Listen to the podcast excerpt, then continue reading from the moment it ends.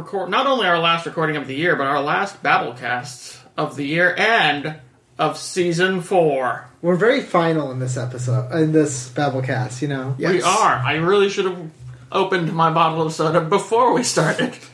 The ceremonial soda vial has been opened to celebrate the ending of season four, Yay! as is tradition in the old ways. Yes, I have not cracked it against anything as I should, but Well, you know, we don't, we don't have a boat.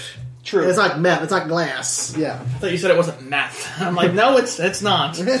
you are correct, sir. It is also not methamphetamines. That's true. So, so we are recording, and unlike normally, and normally being the first three seasons, we've done something a little different. That if you listen to us, you'll know, which is that we're not re- re- reviewing the last two episodes of the season. We're actually reviewing the last four episodes of the season because I'm picky. Yeah. Yes. Some stu- stuff happened that kind of goes together, so. True that. We only have a little bit of torture, and we have a lot of other stuff. Yes. A lot of humor for a war conflict. Really, really uh, poorly written humor.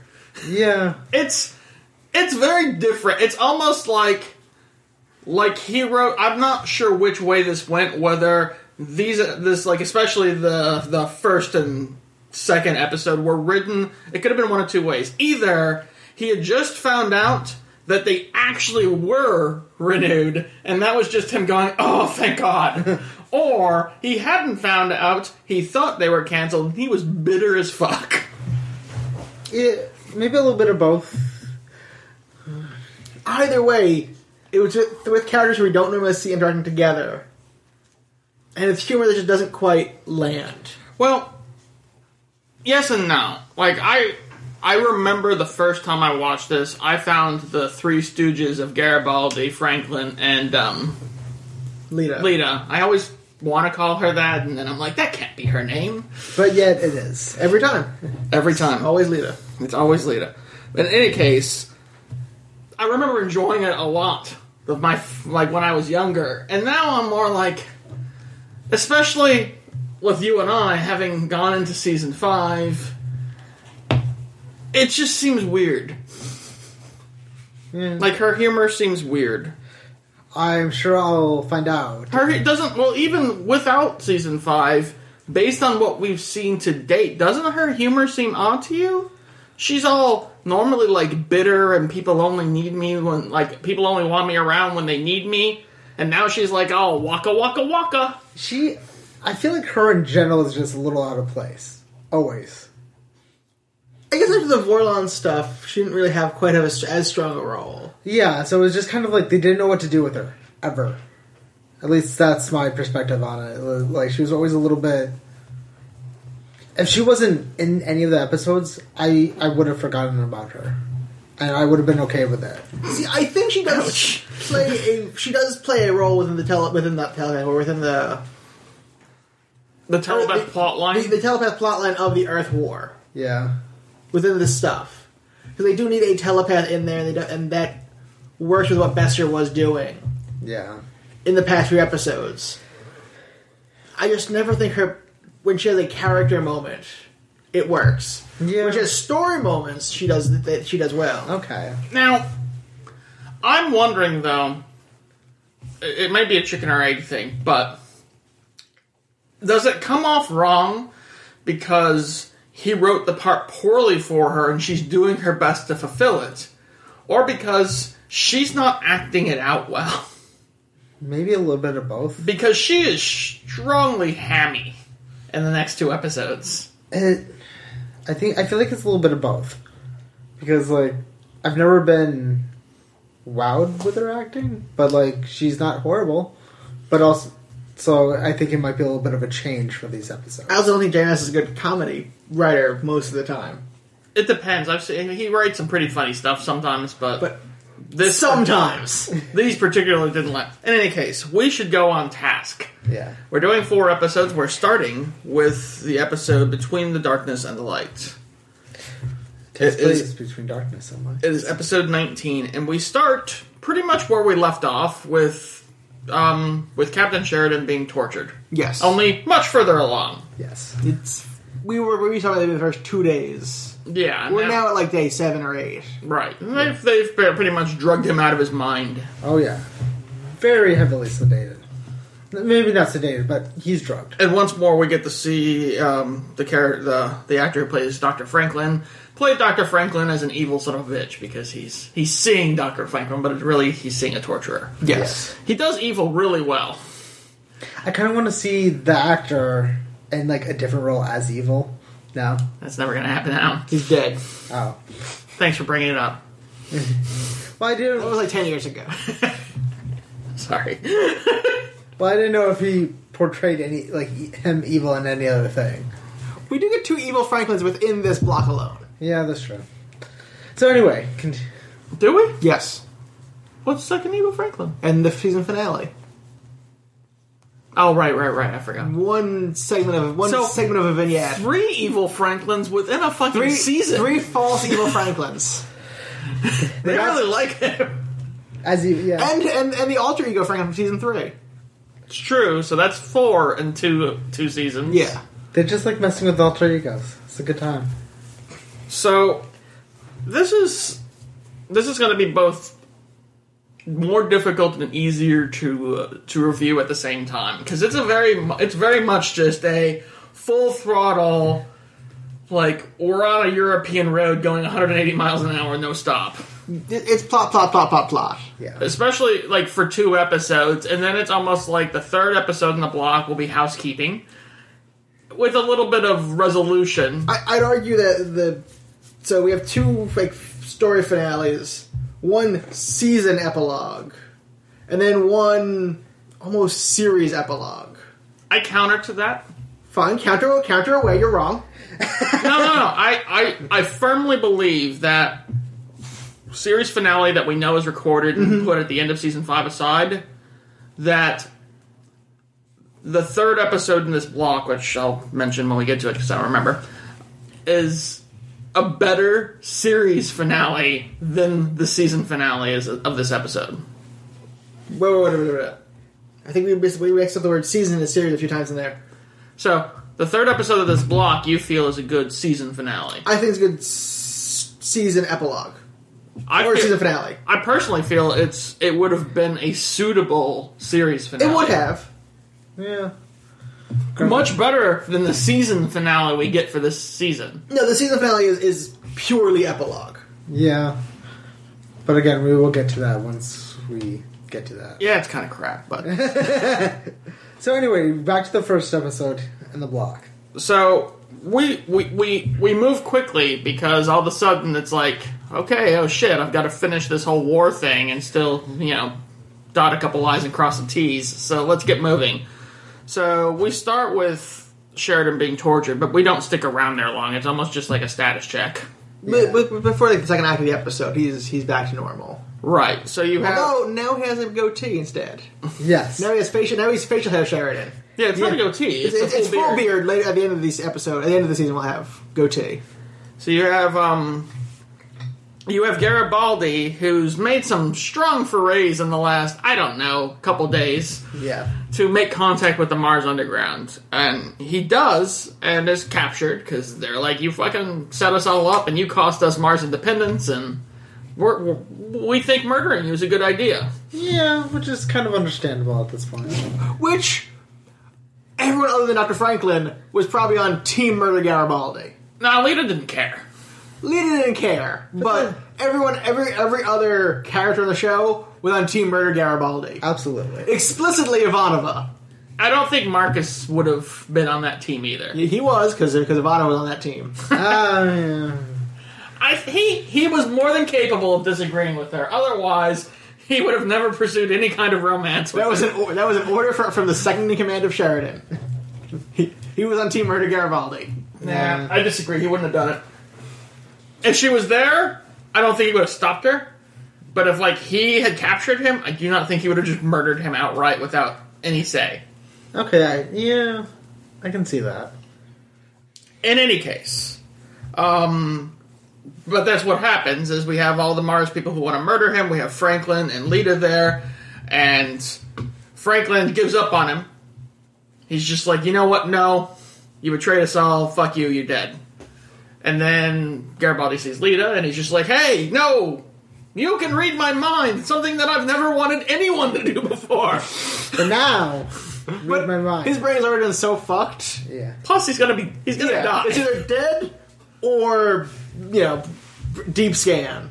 So she she's like, I could do it, but no one here will trust me. And Franklin rightly goes, Yeah, no one here will trust you, but at least we'll know. At least Franklin will trust you. Right. Plus, like he wants like because if he's telling the truth, Franklin wants he doesn't want to kill him. They just he had no real options. Yeah. she's providing him with at least some like background so that he can trust him because he would really love to stick his neck out for Garibaldi. I feel like, but he's just like needs a reason. The woman I'm sleeping with and a whole mess of people will probably try and kill me if I do. So it better be right. He he, he wants Garibaldi to be right, but there's a damn good chance he's not. Right. Yeah. Especially since he is trying to pull the same exact trick that he pulled to get Sheridan captured to get to, to them. Like, oh, well, Sheridan's still on the, on Mars, and if we can get to him before they ship him to Earth, it'll be great. And they're just like, how dumb do you think we are? Well, I I am Garibaldi. you are either dumb as a stone or super geniuses. Nothing in between. Yeah. So the Lyta deep scans him, and she pulls her old big black eyes out. Yep. And she finds out he's telling the truth, and number one, uh, the leader of the Mars Rebellion gets all cranky because she's like, "Fuck this," and she mentions hell a lot, which is nice leading up to the lines. He does good at getting those like little punchy lines in. So Le- leader's like, "Oh ha ha! I'll show you what our hells are like." And she, you know, basically forces her mind. She does a lot of like Psi Corps frowned upon things. in this Oh yeah, episode. no, she is well outside of the range of, Psy- of her Psi Corps uh, parameters. Oh yeah. That's why she's not in Psi Corps. So she, Yes, she, is. Oh, she is. Oh, yeah, that's she, right. she, she resigned. gloves and all. but she doesn't care. Well, she's she's willing to take one for the team, I guess.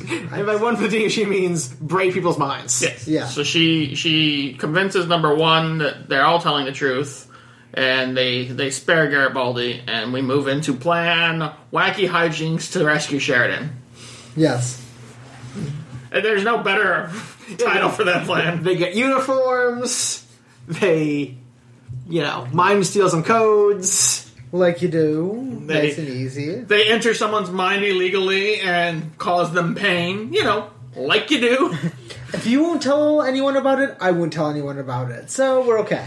And he certainly won't. Yeah. I- I'm just saying, like, you are Franklin, who has a pretty strong moral code, and you're Garibaldi, who never trusted telepaths, has less reason to trust them now, and you are showing him that basically telepaths break their own rules whenever it is convenient. Yeah. Yes. So, like, and you're one of the better ones. Yeah. You're the only one they really trust. So, like, Ish. What does that Ish. mean? Ish. So, what does that mean? Like, he's never like if he had any any chance of ever trusting a telepath after his event, which I don't really think he had, it's definitely gone now. Yeah. Absolutely. So, but they do. They they they get in. They break in. They have forced comedic lines, mm-hmm. which basically I feel like is almost on par. Just the lead part is too much. But between Franklin and Garibaldi, like Garibaldi's just like fuck. I really fucked up. So for the rest of the season, he is like super much him. Yes. Like like he's just like you forgive me, right? You forgive me. I didn't mean that. The Frank and Garibaldi stuff works, and we also established those two characters as a pair for a long time now. Right. Yeah. We've never established. We, we've kind of done a little bit of Lyta Franklin, but there's almost no link between like Lyta and Garibaldi in the story. Sure. That's right. She hasn't been matched up with anyone really. But um now she has. So we, we have a we have a new pairing. Yes. She has she has Zach. And they both have Aw. things they both have things in common with each other because they they've both been fucked by Bester. Yes. Yeah. So they go in and through the Three Stooges version of a jail jailbreak, rescue Sheridan. Yay! Hooray! He what I feel like was really, really missing is he is super pissed at Garibaldi when they meet him. You can tell. Like between his drunken slurrings and just the glare he gives Garibaldi as he's repeatedly shooting a PPG into what seems to be a dead man. into some dead nameless guard. like, this is you. Just give me five minutes. When I look better than this, you did. And can we really blame him? No, No. If, if anyone kills Garibaldi, they're totally justified Yeah, for the rest of the series. yeah. But the problem is that we never get the scene to fix that. We never see anyone tell Sheridan. We never get any kind of like. Well, Lyta's never like, no, he's telling the truth. Like, there's nothing. It's all off camera. Oh yeah, yeah. Yeah, There's never a conversation between the two characters. That's true. And uh, and later they're like, oh, okay. Now, like, we're gonna do season five, and I dimly recall they at least talk about it a little, but I don't think they ever actually talk to each other about it. Ever. Ever. That's, that's interesting because it's think because they are men. but it's like a huge thing. They're men. They don't talk about their feelings. Oh, okay. Stop it! Bad. it's weak writing. It is weak writing. Yeah. Because they're like, they tried their hardest during this season to put them up as like good friends who had this falling out and then became enemies, and now we're just left with Garibaldi being okay again, but no real reconnection. Yeah. Okay. So that pissed me off. Now, in the meantime, Ivanova has been kicking ass and taking names literally. Because she wants all these names. She insists on not bypassing any ships, which I think is just smart tr- strategy, anyways. You don't want them showing up behind you later on. Yeah. But in any case, like when she's questioned, she's like, "Hey, if we don't get these people now, then they'll just go into the woodwork when we win, and we'll never have all his co-conspirators or whatever, Yeah. and no one will ever get to be held accountable for violations against peoples." So she does. They, they do that, and then they get some information that says that Clark has has a new advanced Super s- ships. Yeah, super fleet. Yeah. They don't know how many. They don't know advanced in what way. And they're like, you know what the best idea to do is? To take all the white stars we have and go find out. Because that's always the best plan. You should just have a problem. You throw some white stars at it. That seems to be the answer to all the solutions for the rest of Babylon 5. For most of season three, it was. True. If we don't have white stars, we'll have to find first ones. well, no, for, for most Season of season four. Yeah, Sorry. for season three, it was we've got a white star. And then we've got, like, ooh, we have a jar of them. Yes. Yeah. To be fair, it worked out pretty well for them most of the time. Season time. three was really good at. We have a white star. We have a problem. Can the white star? Can we white star our way out of this problem? Yeah. No? Okay, then Epsilon 3 must be the answer. We have two tools in this toolbox right now. Yeah. We should go find some first ones too, Just in case. for reasons. But in any case, so they, she and Marcus go to confront this this advanced fleet, mm-hmm. and we find out, to our horror, it's made very express that we should be terrified and horrified by this. Repeatedly, almost. That the Clark has used what seems like we use shadow technology that they've looted off, like various Like a- shadow vessels they found. yeah. and created Shadow Earth ships that still, still, still don't have artificial gravity. Yeah.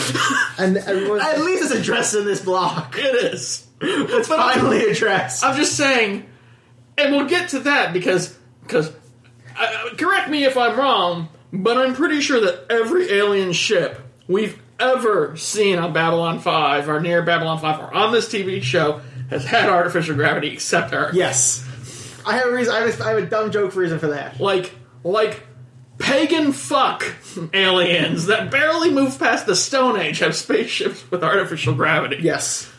Everyone else gets it first. On their tech tree, they get that first. We go around it because we some someone's or two doesn't want a space ice. It's like things just spin and work perfectly fine. They went with the guns or something. I don't know. Yeah, they went with the guns track on their on their tech tray. And we do have pretty good guns compared to most other really alien good guns. species. That that was the trade off. Other everyone else want gravity, we want guns. We didn't put our research points into, into that. Which is, to be fair, very Earth like. But in any case, community building guns. we got sh- we got Earth uh, cruisers with like shadow tentacles coming off them, but we're still spinning because God knows we couldn't spend five minutes to get artificial gravity off the fucking. No, no, no, no, it needs to spin. Some drunk old man in like ship design. Make sure it spins a little more. Why? Yeah. Why is your Why is your engineer Doc from Star- I only have so many voices for old men. and Doc Connell is a great old man. Yeah. Let me smoke into this wound a little bit more. so they fight. They do take heavy losses, and I would love to see if someone on the internet, and surely it's the internet, someone has had to do this, has gone through from beginning of season four to end of season four, and just give it give it a running count of like, all right, we started with 220 white stars, Beep, beep, and just see a running count of how we lo- how many we lose and how many we have at the end. 200 is like 228, 200, 180, 190. well, you, you reassemble the parts. yeah. And then you know you you see the huge gap where like 40 drop, and you're like, oh, that was the Shadow War. That was that battle. But in any case, um, they do come out victorious, but there is a tragedy. There has always a cost. And that a big shadow tentacle piece crashes into White Star 2, because I think one's destroyed, Yeah, White Star Ivanova. White Star Ivanova, uh, into their bridge, and everyone else is pretty much dead except Marcus and Ivanova, who is very badly injured. So he finds that the best thing to do, especially considering later on we find out her fucking back is broken, is to pick her up in her his arms and carry her off the bridge. And after this, watching this, I texted my two co-hosts and it goes, just with a sentence, fuck main characters. We don't really, really need main characters, it's fine. See, now we read that, but it's impossible for us to tell where you are in this we, didn't know which, we didn't know which episode you were on. I think we assumed you were on the next episode. I did. yeah. That's the kicker. That's the great part about this block. I was in episode of Bor- uh, before them. you were going to say episode abortion, weren't you? Ah, episode abortion. what the fuck? No, that that's the last episode of this. oh, it's not that bad. It's not that bad. It's pretty bad, though. But anyway, It's an ideas episode. I, I like ideas episodes. I hate news episodes. It's too much like reality, the first half of that. But in any case, we'll get there. so he carries her off the ship like a good medic. Let's just make sure your your back is really shaken up. He's a good field medic. No, no, no, he's really no. not. He's a good field Yeah, person. He's a good field. He's not carrying corpses. Corpses, persons, you're not that much different. It's all beat. So Sher- now we, we we pull back together. Sheridan has arrived. We find out that Delenn has a staff aside from Lennier. Yeah, I didn't know she had like this huge staff. I thought it was just Lennier, and she's like, "I'll have my personal physicians." Not like she carries one doctor around in her pocket. She's got multiple doctors around. Well, she's like royalty. You know, she has like the, her right hand man that like tells everyone else what to do. Well, so so Lennier works for Delenn when she is serving as the ambassador to Babylon Five. She returns as another staff when she's a part of the Great Council or head of Minbari government something. But she's not. She's not even on the Great Council. Yeah, she. By the way, she's not even on the Great Council. She has no say in what happens for the Minbari government, except that she apparently just does. I think she no, she one of people she is she's a ceremonial head of state, like the Queen of England. Okay. Ergo, Queen of England has a huge fucking staff. I just we've never seen we've never been We've never seen nor heard of it. yes. Anytime she or Lennier has been injured, Doctor Franklin is taking care of it. Because that's Babylon 5 problems. But all of a sudden now her boyfriend's been, you know, tortured for two weeks, and she's all like, I've got doctors and they're gonna see you. Not like not Ivanova. They're not busy taking care of the woman who's tragically wounded. Who was back is, is of the 200 pieces. Right. She's there. They're, they're, they're, he's the more, the person who walked to her and hugged her is the more important patient. She has her priorities straight. Yeah. Always boyfriend. So they go in to see her. it's pretty bad. She's all like, she, it's sad. You know, I teared up a little. I mean, it's Ivanova, and she's all like, everyone knows she's gonna fucking die. Look at her. Yeah. she can barely speak. And what was interesting was like she was like flat. Don't lie to me. Don't you lie to me. Tell me what it like how long. And he looks at Delenn, who in her eyes is going, Why would you tell her she's going to die? And he's just like, Yeah, you've lied too much. And he's just like, No, you're gonna die. Also, this is Ivanova. You don't lie to Ivanova. True. She will stay alive In fact, to a that will keep her alive you lie to her because she'll be so pissed at you for lying to I her. really should have lied to her. Yeah, Yeah. In hindsight. You fucking lied to me. So he tells- her she'll just haunt him forever. Yeah. So he, she tell he tells her she's gonna die, and she says, "Hey, I need you to do one thing for me." And we find out she. We don't hear her ask about it, but we the last scene we get is he walks onto the bridge of the Agamemnon, and he says, basically, a friend asked me to lead the final battle from here, which makes sense. Honestly, he should be on an Earth ship. He is a conqueror. Yes. So, and that's the end. They they they they put the fleet on course for Mars because we know they were going to go to Mars. Clark knows they're going to go to Mars. Everyone knows it's going to be This is, Mars. this is all going to happen at Mars. So they actually go to Jupiter? No. They've gone past Jupiter, God damn it! We've dealt with Europa. so we move on to the next episode titled "End Game." Dun hmm. dun dun. Now, is just kind of carries on with our wacky hijinks, Three Stooges humor of Franklin Garibaldi and Lyta. Yeah. But in the meantime, you've also got Sheridan on his ship, and it's really like it's impossible to pull apart strings of plot in this because it's just like everyone is moving and interacting towards one goal of taking Earth. Yeah. So Absolutely. we start with the Three Stooges taking over a Mars airbase, space base. Something like that, yeah. Yeah. A base on you know A Mars base. They it, it's it's it's interesting because I guess on Mars you don't have like a central hub or anything. There's always these little bunkers. Yeah. Like their plan is to get telepaths onto thirty sh- the thirty main ships. Right, and they do know they have a they have an Earth officer who's going to smuggle them up, Yeah. and they make it very clear we want one telepath per ship. Just get them on board. yeah. We're going to do horrible things. They're like, we can't get weapons. Weapons would be detected immediately. So these are our weapons, the telepaths, and that's part one of their plan. So that that disables all the ships. Well, when we start that, we don't know what. Yeah. We don't really. We, we should know what's going to happen, The audience should know. Yeah. but you don't necessarily. I, I don't remember really knowing how it was going to play out the first time. It might not. There's a possibility it might not have worked. Yeah. Right. So, but yeah, that's the f- like the first plan is to get them moving. So they're doing supply runs, and then they got to basically wait forty five minutes because they want those ships to get their supplies. Right. And in the meantime, you've got Garibaldi with what seems to be like one of those old touch football games, like the football, the digital football games back when you were like an infant. They still, it still existed for a while. Nothing, nothing dies. and he uh we don't know what he's doing again we might be able to cue it together but unless you're really on top of things you're not sure what's going to happen because we see we know that Marcus and Lennier are on White Star Vanova. No, that's gone. So whatever new White Star we have, Yeah. White White Star Star 17. Yeah.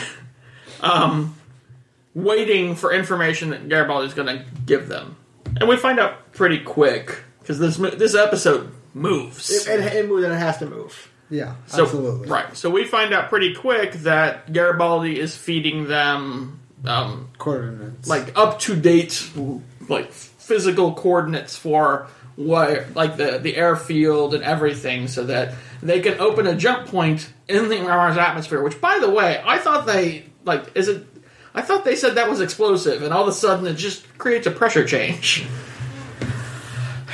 It I was, don't know. It was bad on Jupiter. It was a shoe. It, it could kill a shadow on Jupiter. That's on Jupiter.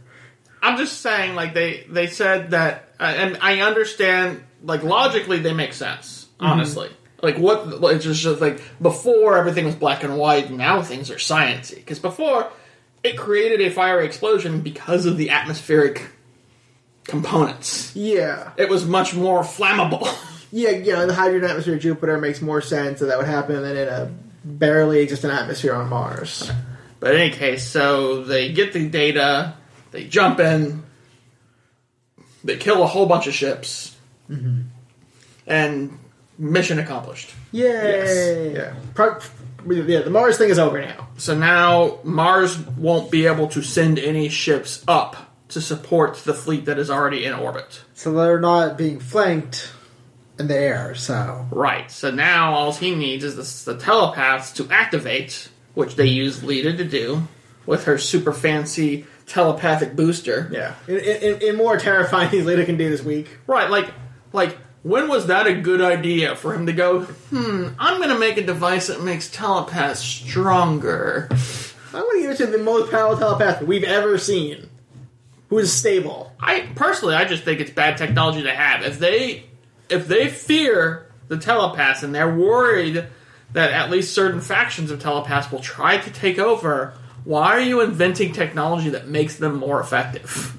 for funsies, Because we, you know, we want to make the fight even worse for us when it comes comes around. And I, I don't believe it's because Franklin was like, we're going to need this for the captain's plan. I think that he was just tinkering. and he's like, we can use this to make the captain's really ridiculous plan actually work. yeah, I was told to make it work. I guess I just got to make it work. I'm not an engineer, but But I am what I need to be. yeah. You know, we're gonna, gonna see what the skills I need to find in this box. He's a plot engineer. You know, I mean, I know plenty of professionals who have developed new skills to further their careers, but this is ridiculous. This is a level of like, like developing new skills like image analysis or like some Programming basic skills. programming or basic engineering, not like mind shit. like biohacking. Yeah, mind stealing. In any case, she wakes them up, and all the telepaths start wreaking havoc on all the airships, and they take all those out from from orbit. yep. They're they're still just they're just floating there. Now, there's a couple of bookkeeping pieces before we can move forward. For one, Garibaldi and Lennier, are not Garibaldi, Marcus and Lennier have a really awkward fuck question because when Lennier needs to lie, he can very well. but when JMS needs Lennier to be a poor liar, man, is he a ridiculously poor liar. And how? So Marcus quickly finds out that there may be technology on Babylon 5 that could help Ivanova, but might just be too dangerous to use or something, so he researches Of course he does. and finds out about the alien machine that transfers life. Really quickly too. So he does his he does his run on Mars. He gets out, fakes a signal so that Lennier goes over to Delenn's ship, and then hijinks away. Yeah. with White Star, whatever the fuck. I think we've decided it's 17. Yeah. that sounds good. White Star Pink. Which is just ridiculous, but no one can reach Babylon 5 because as soon as as soon as all the fleet got to Mars, jammers were happening. So no one can communicate outside of that range. Which is a little odd. Wouldn't you think that the jammers would make them not be able to communicate within range too? Minor details. Probably should, yeah, probably should be a solid sphere, not a wall. But in any case, that's just me being nitpicky. I do that. Um, the other thing is that Lennier and Delenn, uh, earlier on in the episode, were going to come to the fleet. They hadn't yet, so they were still on Babylon 5. So they find out that Mollari, I'm sorry, I'm sorry, Prime Minister Mollari, Yes. Prime Minister Londo Mollari. has called a meeting of the League of Non-Aligned Worlds without informing, of course, the Minbari delegation. Everyone else is there, just not them. So Lennier and Delenn are rightfully trepidatious. Piss of trepidation, yeah. so they get there, and Londo has just finished a fiery speech. I wish I could hear the whole thing of. Yeah.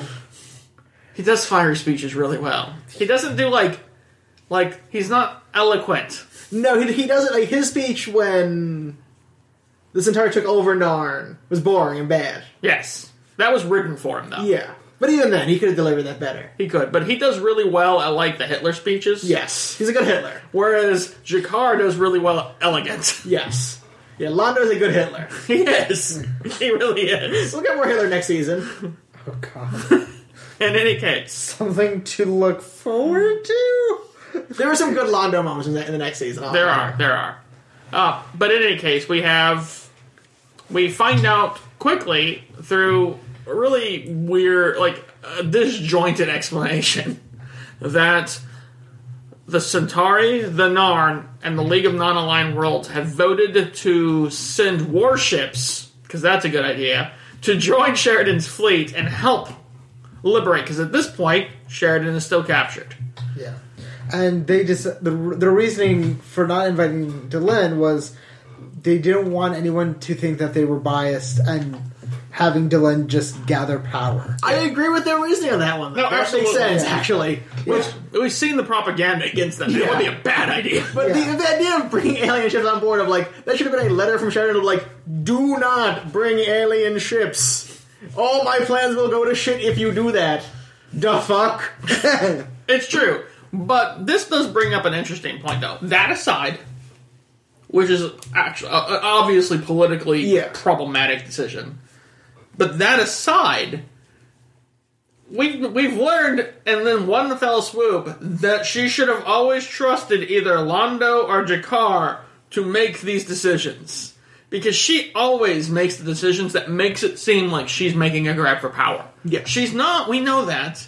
But everything she does, Do we do we know that? Or has she been lying to us this has she been lying to the audience the entire series? she's not that good of a liar. You know what? I, if you told me that now with a straight face, I would believe you. Like it just, I, In the fifth season, you find out she's really the queen of all evil. you know what? I'm in. I'm See? in for that season. That, that's not gonna happen because we would have not been like downplaying Season Five so hard if there was like evil Shadow, Del- e- evil like Dark Delenn, that would be awesome. like blonde hair evil Delenn. That's Does she it. have a goatee? No, Yes. No. Uh, where she has like blonde evil lesbian hair. Ooh, nice, the nice swooping bowl. Yes, it looks very fetching on her. I don't know how it works with a bone, but Yeah, I'm sure. but in either case, so the the League of Non-Aligned Worlds has sent a fleet, and and Sheridan tries to pick up the pieces there. He's like, the League stays here with the Mars ships. They help out if they're running into trouble. They run support, but they do not. Do not fire on anyone unless fired upon. And I mm-hmm. really think that it was should the the answer should have been if they're fired upon, they leave. yeah, call in an Earth ship and leave while you can. Yeah, probably. But it is what it is. So But um, we do have. But there's more cards that Sheridan has to play. We find out, of Yes. course. So for one, we do have like we have a, a fairly charismatic enemy general, um, Robert Lefcourt, who who trained Sheridan. He's like one of his teachers. There's always the teacher train. Always There's a the lot of his teachers that they're really stacking the deck with. When you go to like a military academy, it is like a college where you do have many profession in different, you know. It is, but we pulled two of them now. Yes. So yeah, if you, if you find loyalists who taught Sheridan, you might as well use the best you got. And Left Lefcourt is definitely he, he makes a very po- clear point that no matter what, and he obviously disagrees somewhat with what they're doing, but no matter what, you do not take arms against your own government. That's his point of view. yeah. And he's like, "Yeah, it's a real shame that I'm going to have to kill Sheridan, the ship he's on, and the whole fucking fleet." he's he's balls deep confident. Ah, I just gotta do it. You gotta die. Die in fire. So his ship's out of commission, as well as the rest. That really they hit like there were apparently like I know they didn't think there would be all the vessels, but they pretty much took out all the vessels. There was no combat above Mars. No. No. So then the rest of the fleet jumps back into hyperspace and goes to Earth. And They just- yeah, they go to Earth and kind of take over. they start wrecking some satellites. Yep. They could. They he has some really. You know what? Frankly, I think it's one of the better speeches in the show when he shows up and he starts. Excuse me. Talking to the people of Earth. It's it's really impassioned. It gets me in the feels. He does a good job, and he's not. He's he's pretty good at that too. He's pretty Londo about like some. They're both really meant to be dictators, not meant to be diplomats. True. or just give a lot of speeches. You know. Meant to be dictated, not diplomats. Absolutely. Some nice, good, passionate speeches. Yes. Although I will say we do hear Sheridan give one very dictator-like speech in this uh, block. It's it doesn't roll well. It's not written well. Remember the episode four one? Yes, We'll we'll get back to that. we will. Yeah. it's not written well, but in any case, um, so we show up. Uh, uh, people like like one obvious civilian, along with um, some Earth Force soldiers, storm Clark's office. He's gone batshit insane. Has written Actually. has written a nice cipher, He's going full. He, he's gone full Hitler. sh- blown his head off, and um, you know, and nice that they gave us the exit wounds Yes. too. That was a good touch. I just noticed that this watch. I'm like, oh look, that's Oh, where the PG. PPG came out. Oh, PPGs do go out. That's their favor to you, I guess. realism, kids, realism. Yeah. And they take over, and the congresswoman senators, the senator, uh, r- com- communicates with Sheridan and lets him know that, uh, small problem. It looks like President Clark went all crazy and turned the Earth defense grid. It's gonna they're they're repositioning to blow our planet up. We didn't know we could turn the Star Wars the other way. Which is really interesting. Like those things are powerful. Yeah. They must have been working real hard on them. Well, honestly, if that's your last line of defense, and they probably built that after the Earth-Minbari War, Yeah. they are mm-hmm. ready for the worst. True. Yeah. But so they're gonna like they need to destroy the entire Earth defense grid. So Sheridan's like, "Hey, yeah, destroy the Earth defense grid. Earth just asked us to, so let's do that."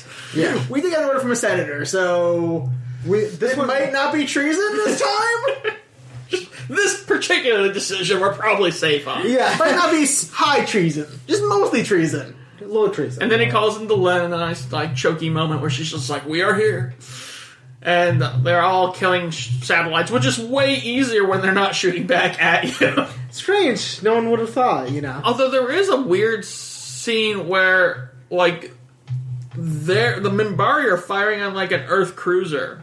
Like it's a weird edit Yeah. because they're they're only supposed to be firing at satellites at this point, but there is like right after she shows up, they are definitely like hammering into the side of an Earth cruiser. They they spent too much money not to use it in the in the show. Stock footage. Yeah. There was just like someone made a bad edit, I think. Yeah, it's probably stock footage and a bad edit. Yeah. But in any case, so um, there's a close call. It's dramatic, but everyone makes it out, and the Earth Defense Crew is destroyed. And Lefcourt has come and saved Sheridan's bacon and welcomes him home, contingent upon him being in front of a tribunal Yeah. forever. Fair enough. Yeah, and Sheridan was like, "Yeah, I Eh, understand." fair in that. Yeah, like like what we don't understand is that all that apparently all that needed to happen was for like Clark to hide in a closet, have them call up and be like, President Clark killed himself. We're really sorry. Why don't you come down and we can hash this out? And Sheridan's just like, I will come down. That sounds great. Bam. Right? just boom, dead. Problem solved. well, we, we've learned that if you kill Sheridan, someone else will take will take his place. Yeah. Yeah, but the shadows learned that. Earth never put that together. You maybe they shared intelligence. You'd hope that they shared intelligence on Sheridan. No. No, they didn't. I don't think the shadows shared too much. No. But in any case, so he gets welcomed home. Everything's great. Um, we do find out, like, he does make a decision within the scope of this that basically commits Marcus to death. Because, like, he's he has to choose to attack Earth and not spare even one more ship. Not even one. and attack Earth instead of getting someone out of the jamming range and communicating with Babylon 5 and saying, hey, um, maybe destroy this thing in Closet C. Nope. Why did we not put a lock on that thing? Well, I don't think it. He's a ranger. I don't think it would matter how many locks are on it. Why did we keep records on it? Right? He's like, oh, I, I put security clearances on there. I'm like, okay, well, obviously not enough. Obviously, Marcus apparently has a higher security clearance than anybody else. The password was really just like one, two, three, Boosts. four. Yeah. Drugs, stims. That's what it was. It's so wrong. Mean mistake. Oh God. Oh, that was good though. I enjoyed that. So we leave the episode with Franklin racing in a white star to get out of the jamming range because they can't turn him off. They can do everything else. Too much work. We have love satellites. Yeah. With Sheridan agreeing to go down to the planet to for his his you know shooting. I mean discussion. Yes, good firing squad. They're firing questions at him. And with Well, Mar- they're already firing him. And with Marcus Hardy having found the machine, beating up a lot of people in that bay, and Why it in med bay? He he's crazed. He's a crazed man at this point. He has to save his love. and you know hooking themselves up to the machine as he says, "I love you," and you know is going away. Again, who needs main character? I was curious. Like you might have more information than this. I have two theories, but I have no solid information. Like, do mm-hmm. we know? Like, were they not approved for season five, and she said they killed her off, or did she like? Did they save her because there was going to be a season five, and then she was like, "I don't want to do it." I think that they had saved her with an intention of having her in season five, and then she doesn't come back for season five. Like she's like, "I don't want to do that," Yeah. and you're like, "Well, you're dumb then." And they, JMS said, yeah, if if she if he had known she wasn't coming back, She would- would've died. She would have died. and They would have kept Marcus around. Which would have been fine. It was a meaningful death. Yes. I will say that it really did fulfill Marcus's thing, but there would have been some great character arc. We were um, saying Marcus had would have had like survivor's guilt. It could have been like Dark season Marcus. five, yeah. He could have been like Lennier with when like when Lennier gets all grouchy about people sliding to Lynn. He could have been like, "My love is dead," and then just like murdered some people. Again, that would have been great to see. Or like survivor guilt Marcus. Well, more survivor guilt Marcus. Yeah, like I think he's already the king of all survivor guilt. it's, it's structural. It, it's structural to his personality. Survivor's guilt. But in any case, we just that's where we end. We we see that there's still a chance. There's not a chance. we we know how this machine works. We know that for one to live, one must die. And And we- that is a rule of Babylon Five. And we know Franklin is never going to get there in time. No. yeah. Even though, no matter how much he goes, come on, come on, Yeah. it's not going to happen. Rev the engine more. That's right. Hit that, hit that pedal and that button. Push that button. I bet it makes us go faster. Why are there pedals in this? She's just pedaling on a bicycle. That's, no, no, no. That's how they recharge their technology. just on, on an exercise bike. yes. Come on, come on. All right, so we move on to the penultimate episode of season four, Rising Star, which is aptly named. There's Yes. some aptly named fucking episodes. of These this episodes block. are on the nose with the names. Yeah. End of main story.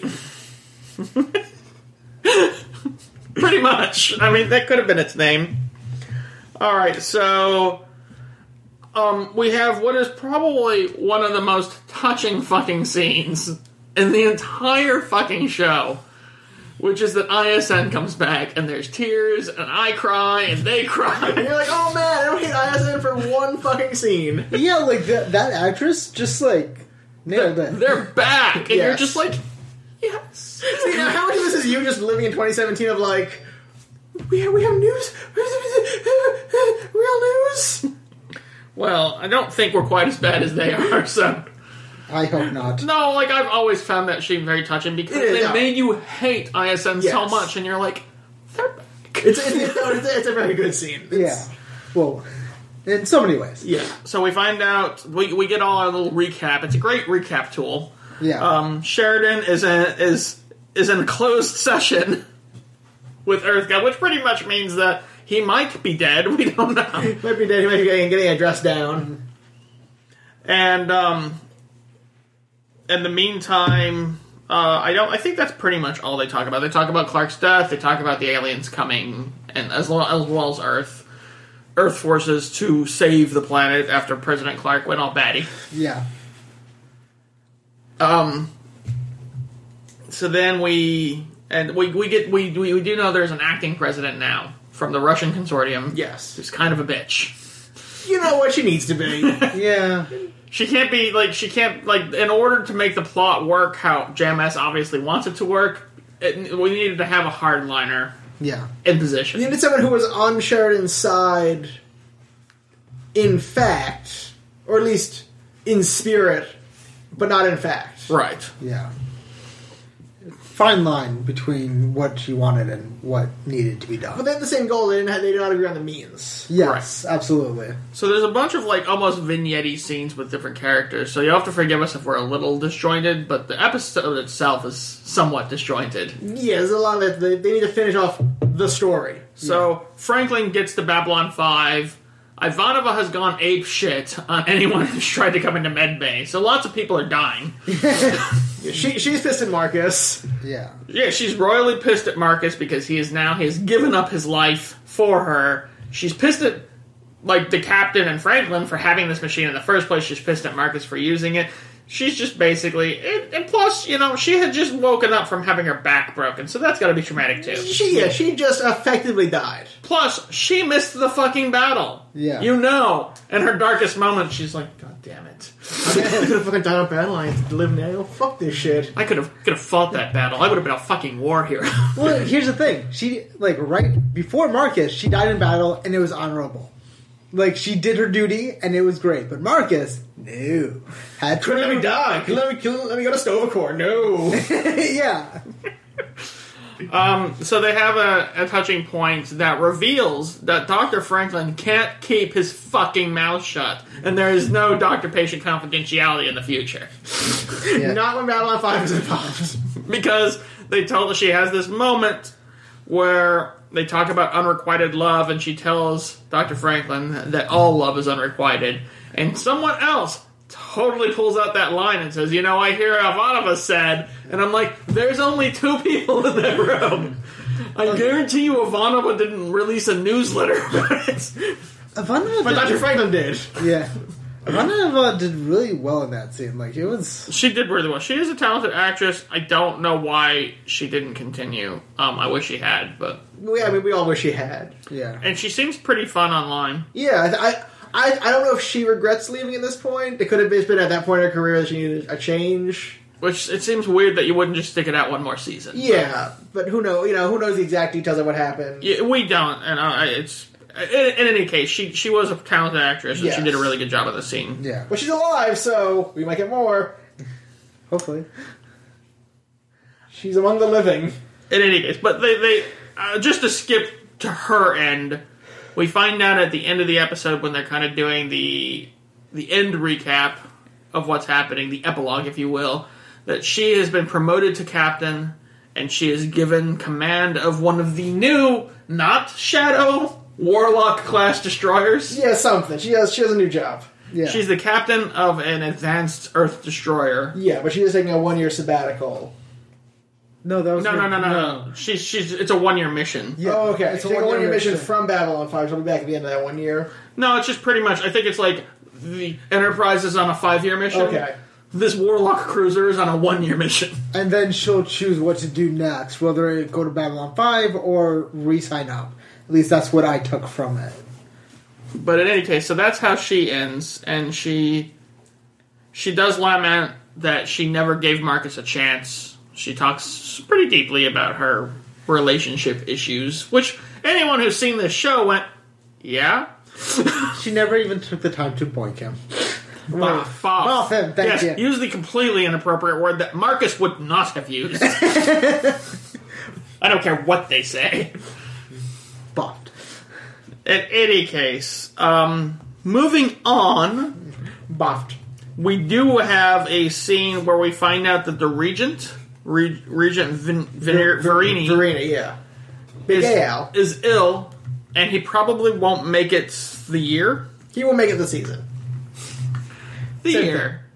They're the same. They're the same thing. I don't. I think the calendar year runs out when the season runs out in Babylon. Yeah, but I don't. I don't particularly remember whether he's died at the end of the season or he's still alive at the beginning of five. So I don't want he, to. I think he's alive at the beginning. But since none of us have watched Yes. it and he hasn't died, He, he's still he he's still alive. He's on death's door. He's on death's door. yes, we have not been told by the end of the season that he's dead. Right. So he's not dead.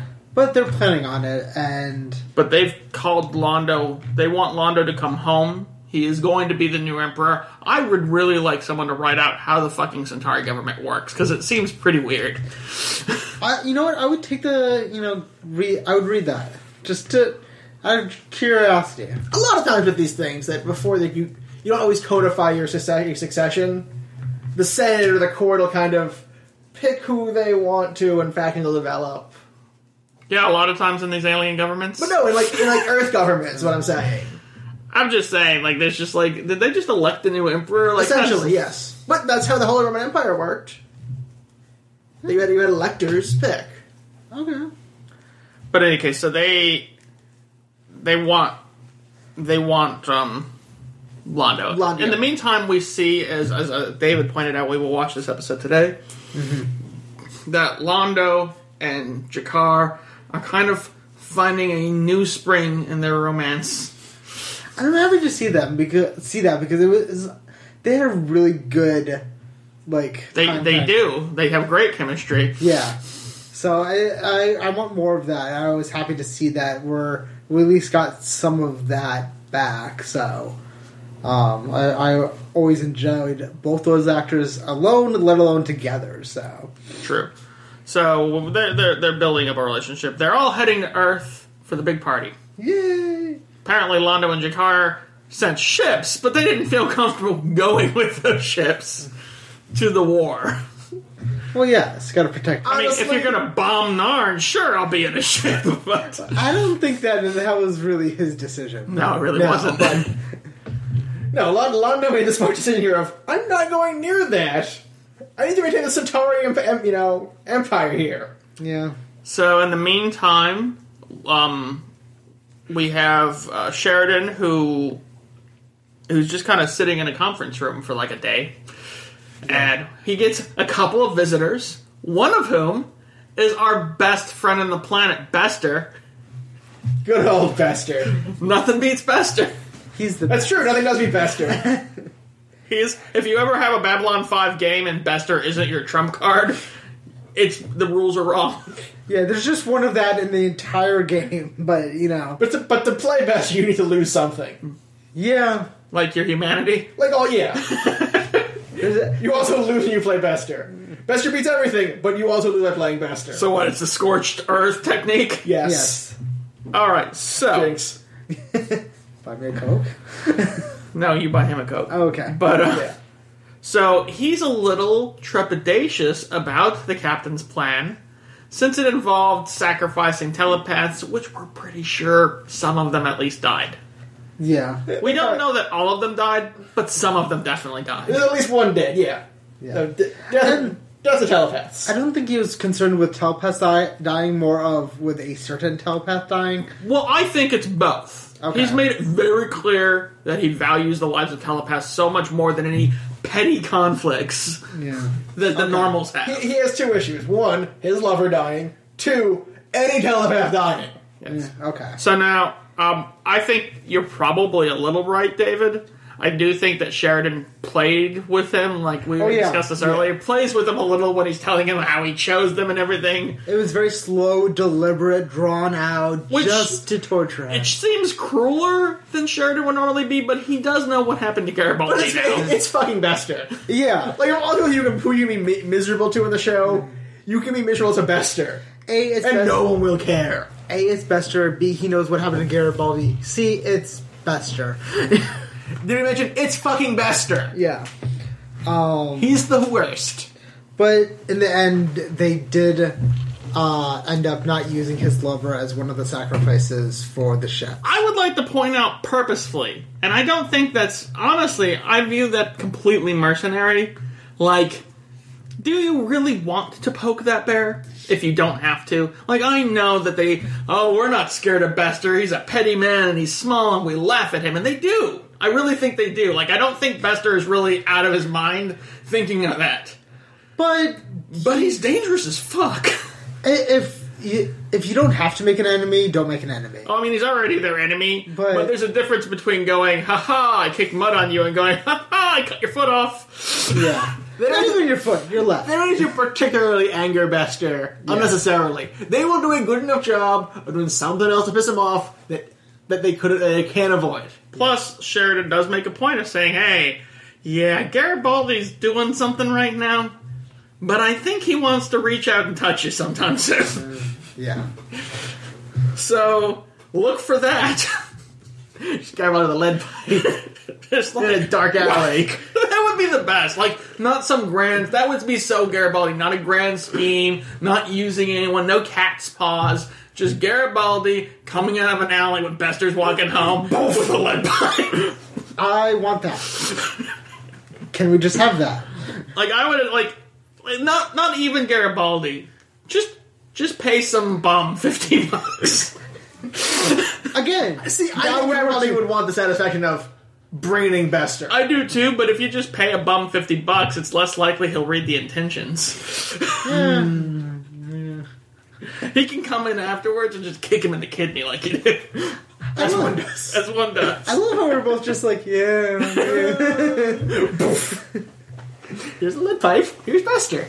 um, so that was the first of many guests. Right, but it gives us the opportunity to spin off into Garibaldi. Garibaldi borrows some rangers, roughs up some people, and finds Lise. I mean, that's just pretty much as simple as it needs to be. Yeah. Yeah, yeah, Um, and they, They boff. They they they boff a lot. yeah. Pent up, you know, energy. It's been like five years. Yeah, and they're actually on the same page now. You know, it's just like, They are, and they they leave us in a little bit of a we don't know what's going to happen because Garibaldi himself says, uh, "I don't know if I'm going to go back, but if I am, it can wait," which Yeah. is, I think, very promising and shows character growth for him because he's always chosen the job above Lise, and now he's saying, "Why don't we just stay here and you know buff some more?"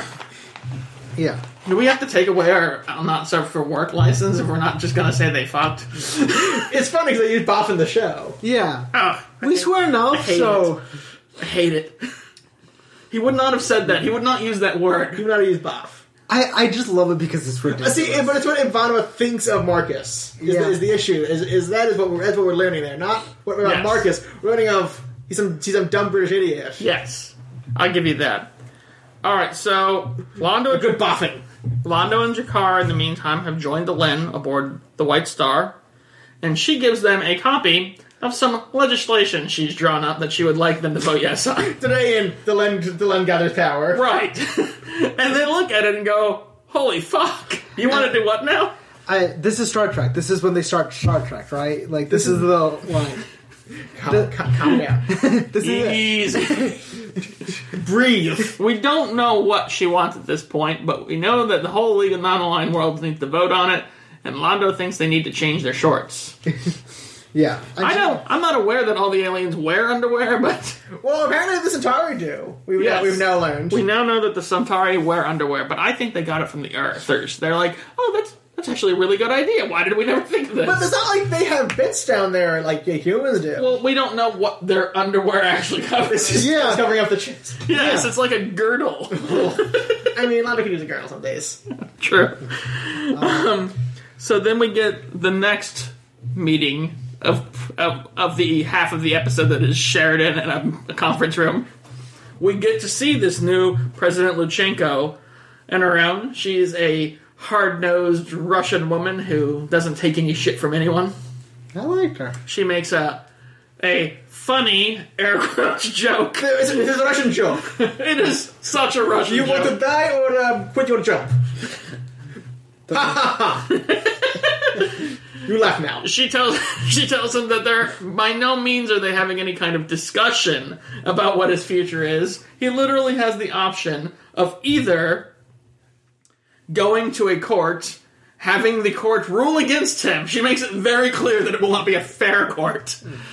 And being shot along with the rest of his command staff and any commanding officer who sided with him, or he can make a speech that says, okay, I did the right thing, but I'm really sorry I had to do it. I did the wrong thing for the right reasons. and I'm gonna retire now. He gets his military pension, and he's the scapegoat, and all the other people get to maintain their jobs and credibility. And he goes, "Okay, He's like, I'm gonna, I'm gonna need those papers, Now now," writing.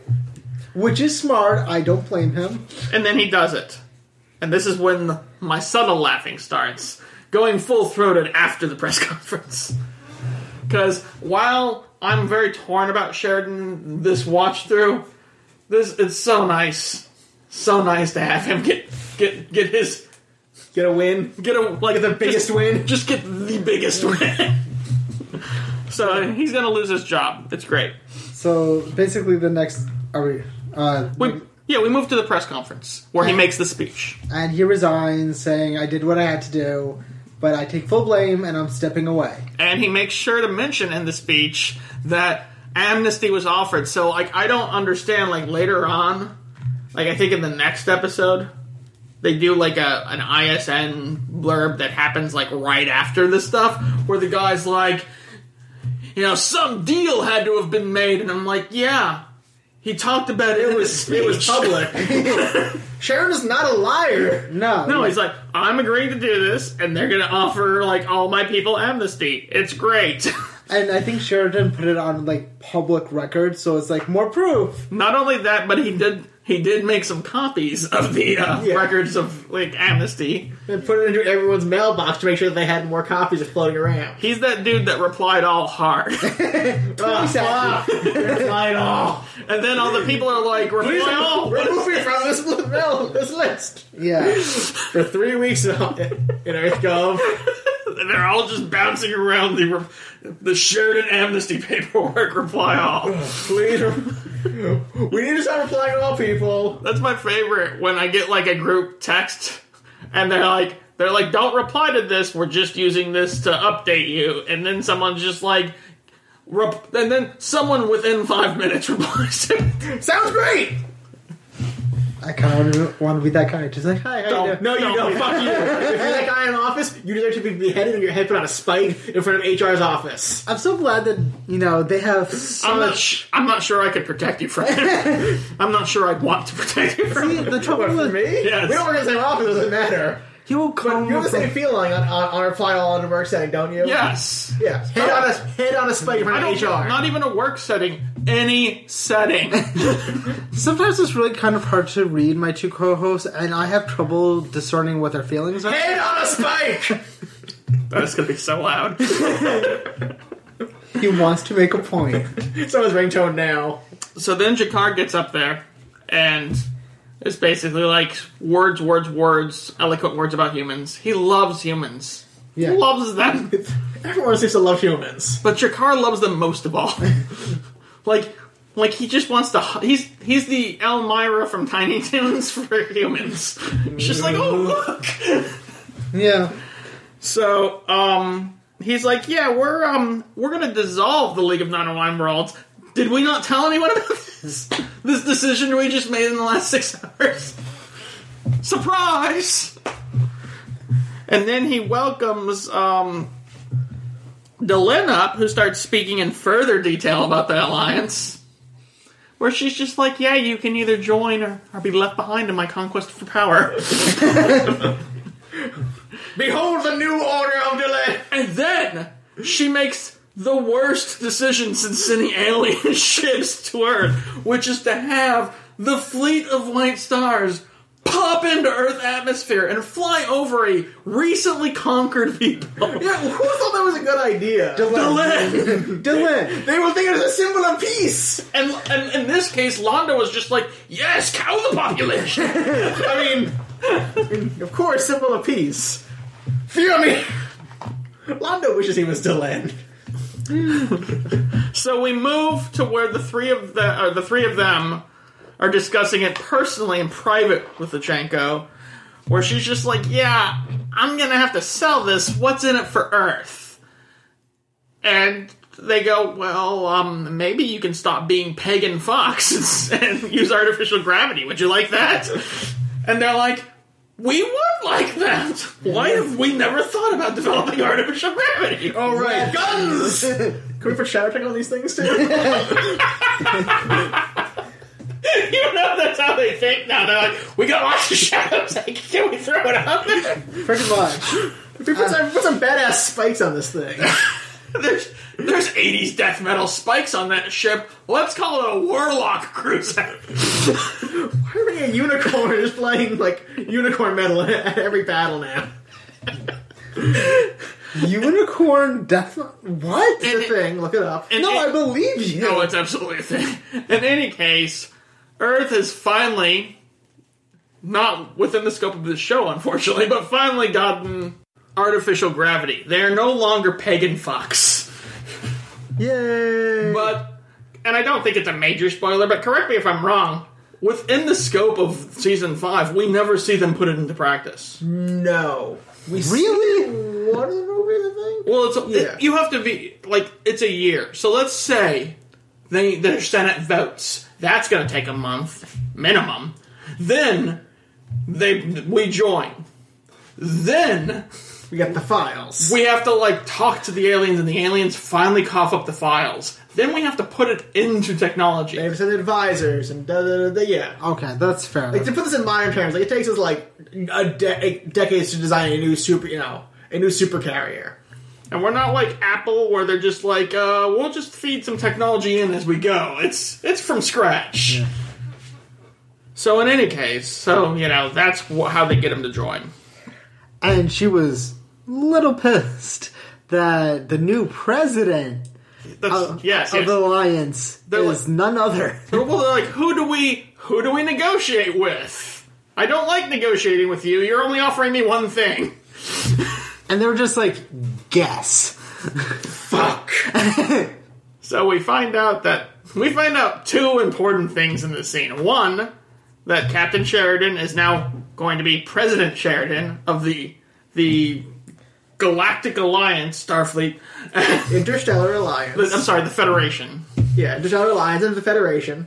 And two, that Earth is unscrupulous because they were like totally going to take back his amnesty papers. Yeah. What the fuck? But no, and he did the smart thing, like we mentioned before. He made copies, sent it to everyone, and the originals are just somewhere that you don't need to know about. It's the only argument for reply all. yeah, like he covered his ass. Yeah, when, it, when it's in when it's admitting you're, you know, when showing out that you're not guilty. Yes, Because I don't particularly think that he started the email chain. I think that he just logged into his old Earth Force account because he hadn't done it in a while. And then he saw all these messages. Someone had sent a holiday party invite to him. And he just replied all that shit and said, Amnesty! Your brain hurts because I'm right. it's far too real. and, Like it's still like done in Word with like clip art. By the end of this episode, someone's gonna cry. Not because Oh, of the, Word twenty two sixty one. Still with Clippy. Oh, um. So we have a new president. Now, I find the new government really odd. Like, like you can they made John Sheridan an Earth person president, but Earth hasn't agreed to join the alliance. Yes. well, I think the only reason why it was okay because it was John Sheridan and he helped so many of these aliens out. They're like, okay, if they tried to put like a different Earth person in, they would have been like, eh, no, no, no, thank you. So finally, now that we've got all that settled, and we know Earth is going to join the alliance. Yeah. Finally, now that that's all settled, they get back onto a white star and get fucking hitched. Yeah. and G'Kar's a creep. Oh yeah. That's so inappropriate. That's, That was- that's so not like him either. And seemed, No, no, G'Kar is a bit of a. That's first season G'Kar. yeah. yeah, and And a little bit of second season because he totally boned one of Londo's wives. Didn't he do do a trick with the eye though earlier this season as well?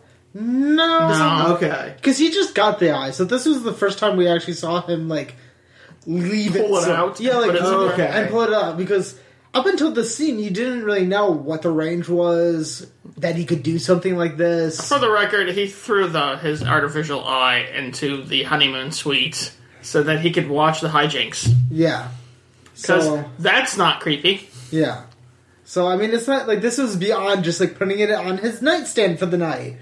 No, it's putting it on someone else's nightstand. And how do they not notice that like at some point? I don't know. They're a little too busy bone. Like, sure, there was no way Sheridan was going to notice shit. There was a naked Minbari in front of him. He was going to do something about it. oh, oh, his dad's released too. Yes. Yeah. His dad's released. They're happy, and his dad is fine. yes. Rance Howard is fine. Yeah. And Delenn has a nice little epilogue speech where she talks about Babylon 5 enduring, and we're done. And this really, really could have ended the series. And we got the first tease of the, of the Telepath War. We had the first n- verbal tease of the telepath war.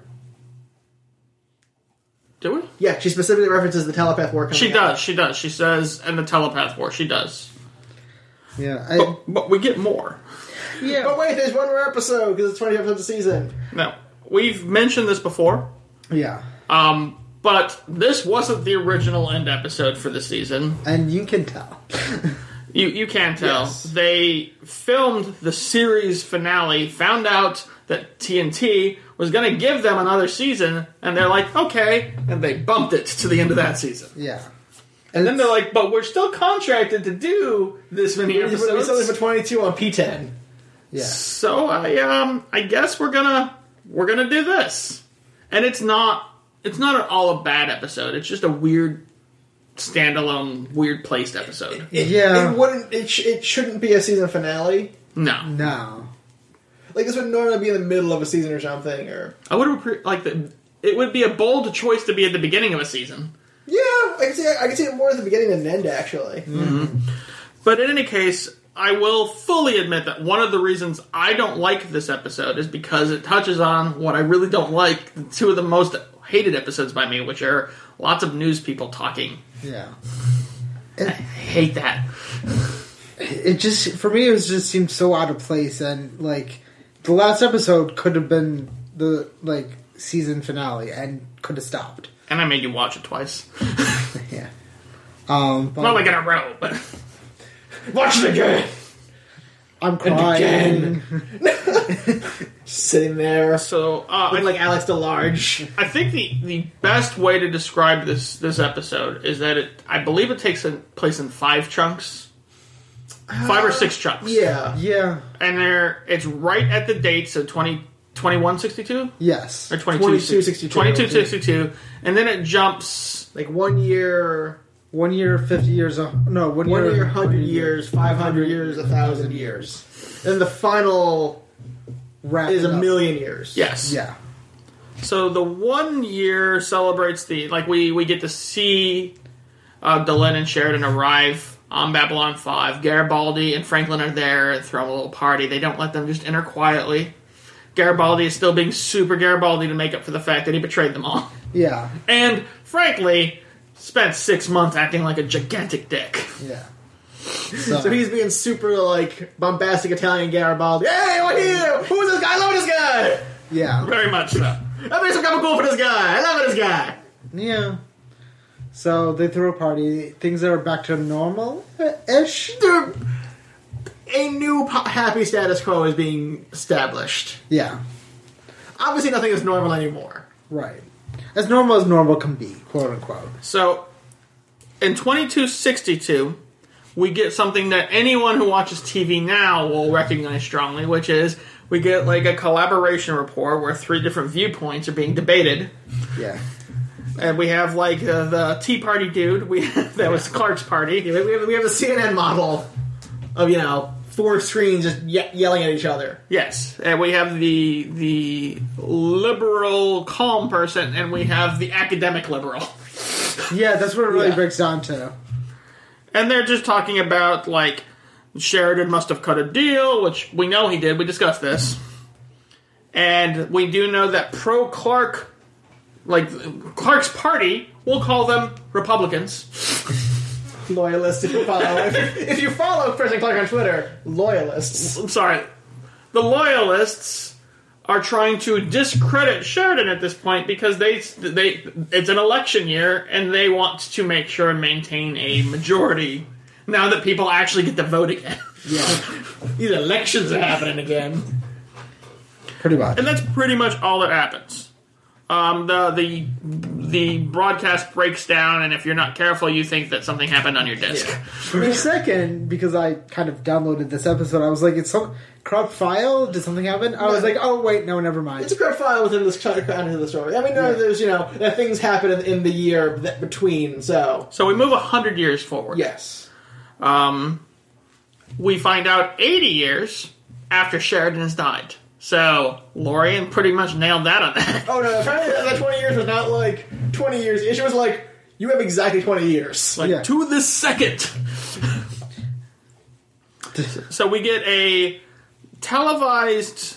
I don't think it like I don't think it's a debate so much as a lecture. This is, Yeah, this, it's is, a more- this is like so we had CNN. This is C-SPAN, like academics chatting. Yes. Yeah. So where they're like all the all the universities on the fucking ga- and the solar system are tuning in Yeah.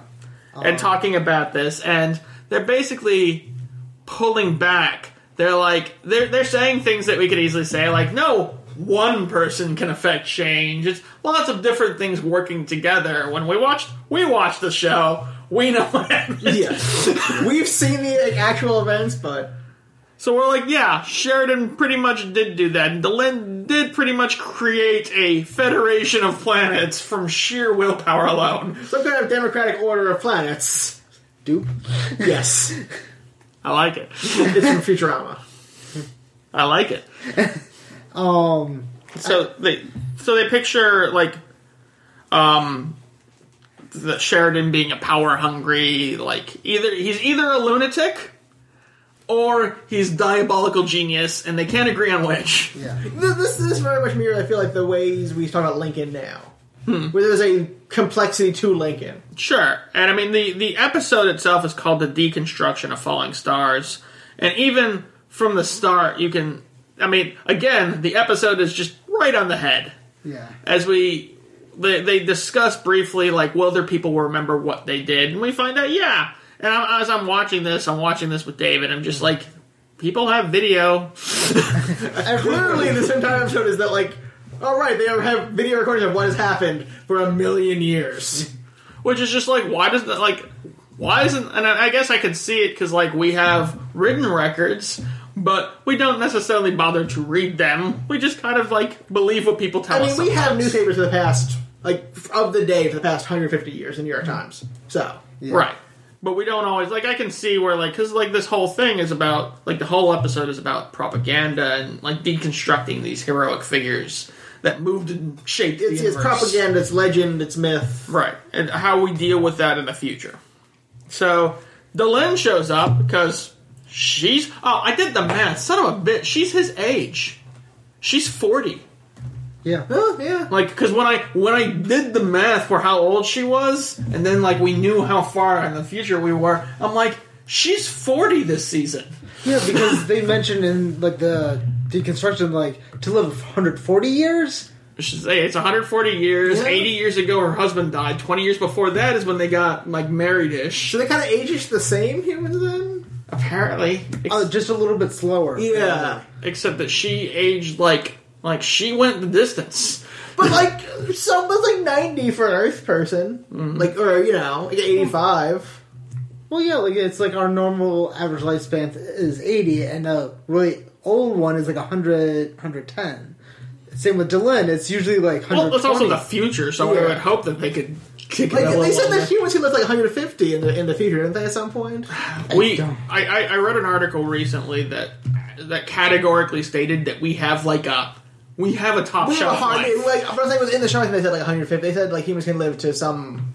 I'm not sure it was that high, but it was You know, like, probably biologically we can hit like 120 is probably the hard limit that because humans can get to. right. And then like that one French woman who was 122. In any case, there's there's two dudes behind her. I think personally that they're ringing these triangles full of bells to keep her from going rabid. I think that's what controls her. Her calm. Wandering news stations. John Jonathan was a good man. John Jonathan was a good man. and that's how they stop. Like if they stopped, she would just like pull out a Minbari fighting pike and go to town. Surprisingly still spry and very strong. Oh yeah, no doubt. She's like she's like Fluffy from um from Harry Potter's first uh, book. You know, she they that's how they control her. If they stop the bells, she's gonna tear some shit apart. Don't fuck with Delenn. Um, Yes. If we've learned one thing, don't fuck with Delenn. She will overthrow your government. she scolds them and wanders off, and then they just go back because they don't learn. And she she makes a point of making sure that they don't want to know things; they just want to talk. Yeah. This is absolutely not, you know, a message filled message Criticism of news? What? No, no, J- no. JMS talking about news media? He never does Well, that. news What did he- media, or I, I think um, just like modern thought, yeah. Like where we're going, because it's not just news; it's also academics. I feel like he's criticizing in that particular scene. Yeah. Uh, so move on 500 years from that point, right? From Yeah. that point. That's 500 years from no, 500 years from 2262. yeah, because 23 Every- every- it's 400 years from Everything is in reference to to 2262. Yes. So And this part is kind of different. it's weird, and This I is think where they go. This is where the, this is where they they stop being newsy and start doing something doing other interesting things. right. Uh, this is where like they get very Orwellian. Oh yeah. Cartoonishly are yes, cartoonishly. Although we're living in the fra- where the phrase "alternative fact" was used on on news media, so yes. Um, or or here call it real fact. What was the term they used? real fact, true fact, true fact, Yeah. and uh, good fact. good fact. Good fact was the one I particularly Yeah. liked. Like, oh, you mean that thing you wish people believed? Oh well, all right. This is where we're, we're living this one. yes. Um. Also, I think a treatise on why we shouldn't trust artificial intelligence. At least don't don't ever make a Garibaldi AI. yeah, pretty much. So, um, basically, what happens is we see this guy in a lab coat, basically in a It's in Bab- it's on a holodeck. thank you holodeck. I don't know why I couldn't remember that. And Oh, he starts br- starts bringing up like the Babylon conference room. Then he brings up Franklin, Garibaldi, Sheridan, and Delenn. Um, the, those four main characters. And originally, he's like, okay, uh, bring up their original personalities and all that. Yeah, somehow that's recorded Yeah, Perfectly. yeah, perfectly. perfectly, like down to like Delenn being all Delenn. Yeah. Um, I speak riddles. and then he has Star stuff. She's not Carl Sagan. She's not that high. She said that. then after he like tests them to see if they're actually them, he downloads the past 500 years of Yeah, because he no, by the way. events like into their brain, and and they're just like, oh, oh, oh, I've been violated. Goodbye. And they, yeah, like, yeah, uh. they know that basically what's happening is there are now two factions of Earth. Yeah. One of which is just like the Alliance is pretty cool. Let's keep doing that. And the other which is just you know what was really cool? Earth 500 fucking years ago. Let's go do that. yeah, because apparently Earth wants to expand, and the alliance is hindering that. So, Well, of course- That's, core concept- that's the good fact. a core concept of the alliance was that you know, defending colonial rights and sort of self determination. Plus, I'm pretty sure one of like I'm not sure it's been discussed yet, but I'm pretty sure one of the core alliance values is that your your lines of control just got frozen. yeah, Or at least you don't affect other races. Yeah, you cannot you cannot intrude on other people's territory. yeah, and they didn't want that. They want to expand and impede and all that kind of stuff. So he, he starts like going to they were going to like basically re-record certain scenes so it suits their needs better. So um, the first scene is of Sheridan um, in the wars capturing a bunch of people and making this dictator speech. Um, It's so horrible. It's such a horrible speech. yeah, Th- th- this guy has a bad, bad set of writers. yeah, he really does. And basically, they captured people, and he was like, "We don't show mercy. You're dead. Goodbye." Yeah, and then they all get shot. Um, then they move on. did. That was the fir- that was the one uh, scene. The second scene is uh, Franklin experimenting on kids. Well, aliens, humans, children, especially when it comes to vivisections. Yes. You know, you need to keep them alive long enough during the vivisection to really make it hurt. Yeah. And at this point, um, Garibaldi goes, "Excuse me, excuse me. Stop for a second. Let me speak. I made all the decisions. That was a mistake. yeah. Why did I call him Garibaldi?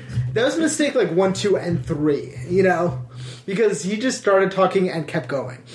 Um, and basically, Garibaldi goes on to say, like, I was the mastermind, and this is basically what you're doing. Um, my recommendation is to cower in fear because you're dead. so what we learn here is that Garibaldi, even being dead for like 500 years, is able to win nuclear war. Yeah.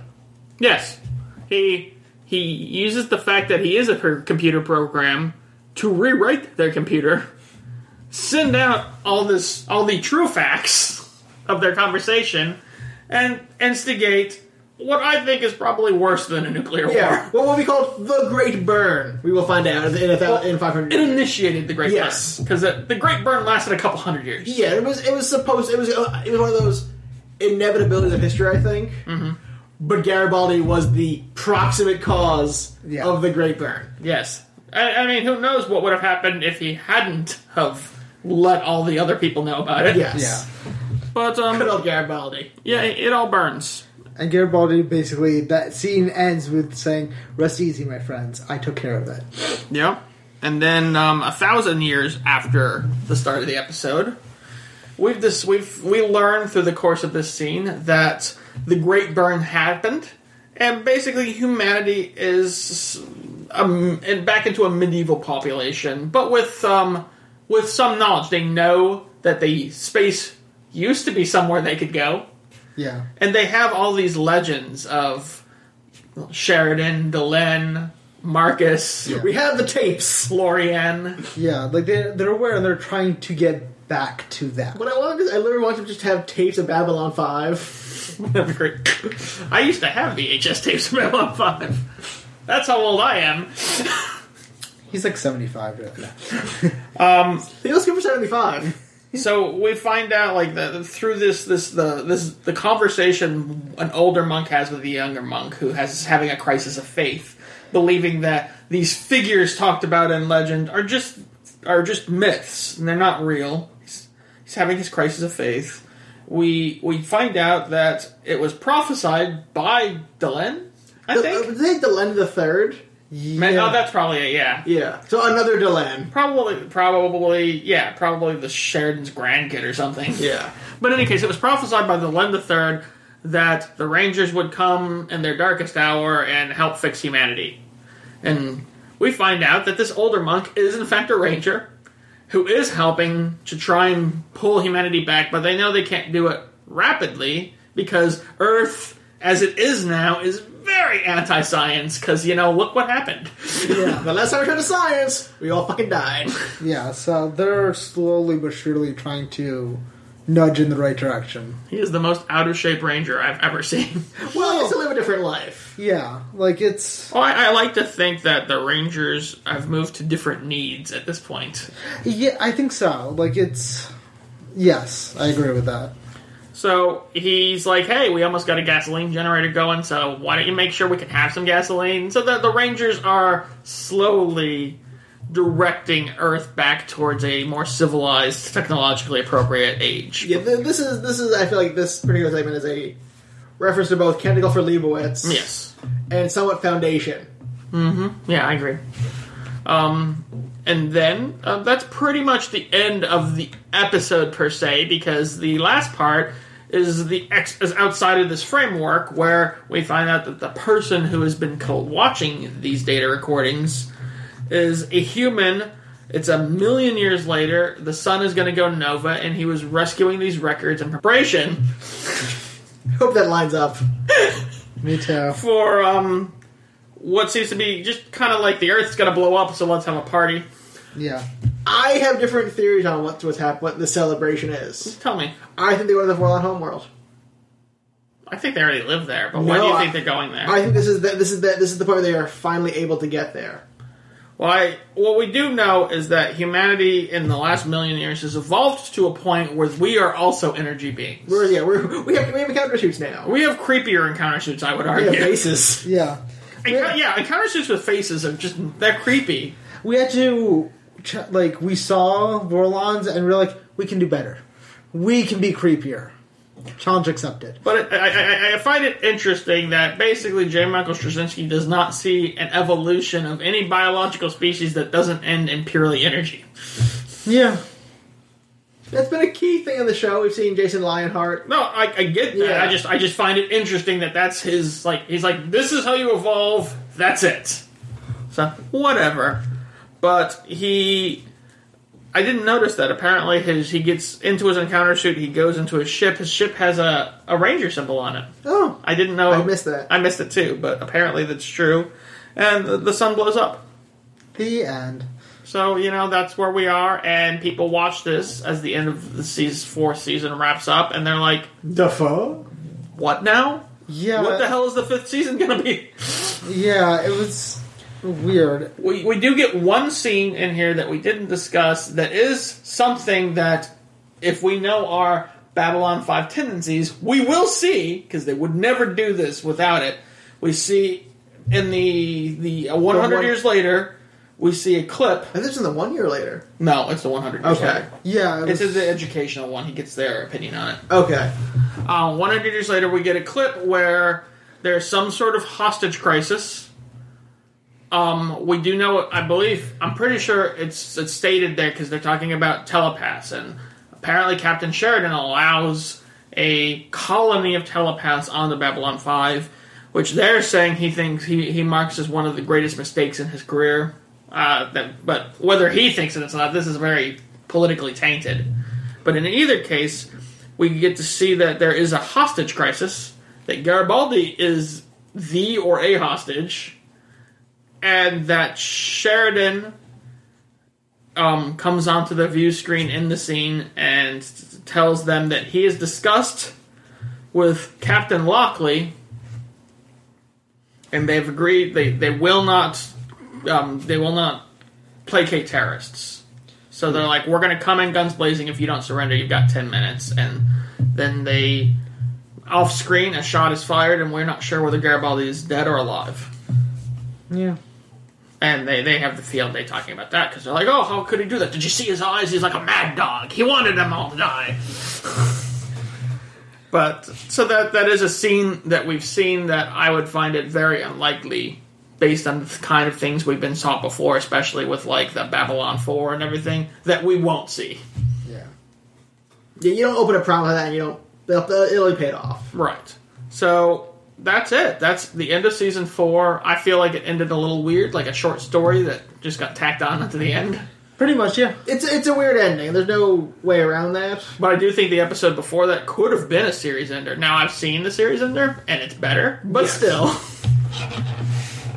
I think it could have been a reasonable end to the, the to the show. Mm-hmm. But we're gonna find out. Um, we're gonna we're gonna do season five. We're gonna do Crusade. We're gonna do all the movies, Yeah. all the miniseries. Four TV movies, Crusade. And they're so enthused about it. Let me Oh, tell oh, you. we are so excited to talk about Legend of the Rangers. Yeah. Everyone loves David Martel. So, eh, We'll see characters again, cameo roles. right, and don't don't get me wrong at all. There are some epically good episodes in season five. There's still good Babylon Five to have. It's just not all like this. the is, arc isn't there anymore. Yeah, this, this four se- the four seasons. It was tight. It was written. It was a story that was being told, and now his timing got thrown off for one for five. And you know the rest of it, it was just kind of like I'm not sure. I'm never quite sure whether Straczynski wanted to do things or whether he kind of was forced to do things because like he did have a cult following. I think it's a mix. I think it's a mix depending on which one we're talking about. Yeah, I mean each one. Like he definitely, when season five got approved, TNT was like, "Yeah, we'll take a season, and we want some movies." Hmm. And I'm not positive that he was ready for like movies at that time. I think he was ready for one of them. Like, yeah, he was like, he's like, I have this really good idea for a movie, and they're like, great, great, great. How about two more? Can we get three? Yeah. And I'm just mm-hmm. intrigued. I'm And- just intrigued at this point. I think We'll give you Martin Sheen. You're right. I think that if if he had left it at one of the movies and season five, that if they were like after season five's done, how about some more movies and he had more time to work? I think they could have been They could have fit Better. the story better. yes. As we're, as we're going to talk about is that they, they don't feel like arc stories. Right, and we're gonna we're gonna talk all about them. I, I- like I said, I don't want I don't want any of our listeners who's watching with us. I don't know that they exist, honestly, but or David to feel like, oh, this, this is horror. I don't want to like taint you too much, but just a little. But we are working the refs here. We are working the refs to make it to get a better score. Uh, yeah, so we'll see what happens and see what how I think versus what they think. So we will see. Like you're not going to get this until the new year. So I hope that you had a great New Year's and holiday season of whatever variety you follow. and we'll see you all this year with lots of new stuff. And I think we're going to make a strong go of it to finish Babylon Five. We're gonna we're, if, if we're this in 2019, I'll be I'll be I'll be disappointed. I will be less than happy if we're still recording this in Although 2019. this is still if we do six episodes for the season, Crusade will be three. Then there's like another three for the movie, so it, it could be another full year. Oh, I'm sure we're going to take it to the very end of the year, but we're going to finish.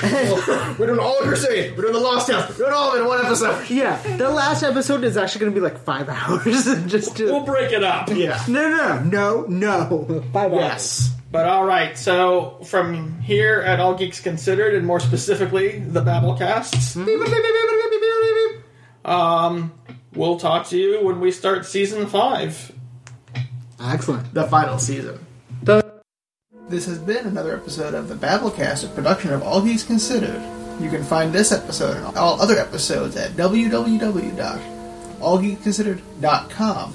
You can find Vinny on Twitter at VinnyAv, AGC. You can find Diego at, at DM underscore AGC. And you can find David at HappyGoLucky1 on Twitter. And you can also find his knitting work at The Bent Knitter, which you can find on YouTube and Facebook. And remember to follow uh, the All Geeks Considered on Twitter at at agc underscore blog, and you can follow and you can uh, like us on Facebook. We would really appreciate that. Subscribe to us on iTunes or your favorite podcatcher to get us more listens, and please rate and review us uh, wherever you get your podcasts.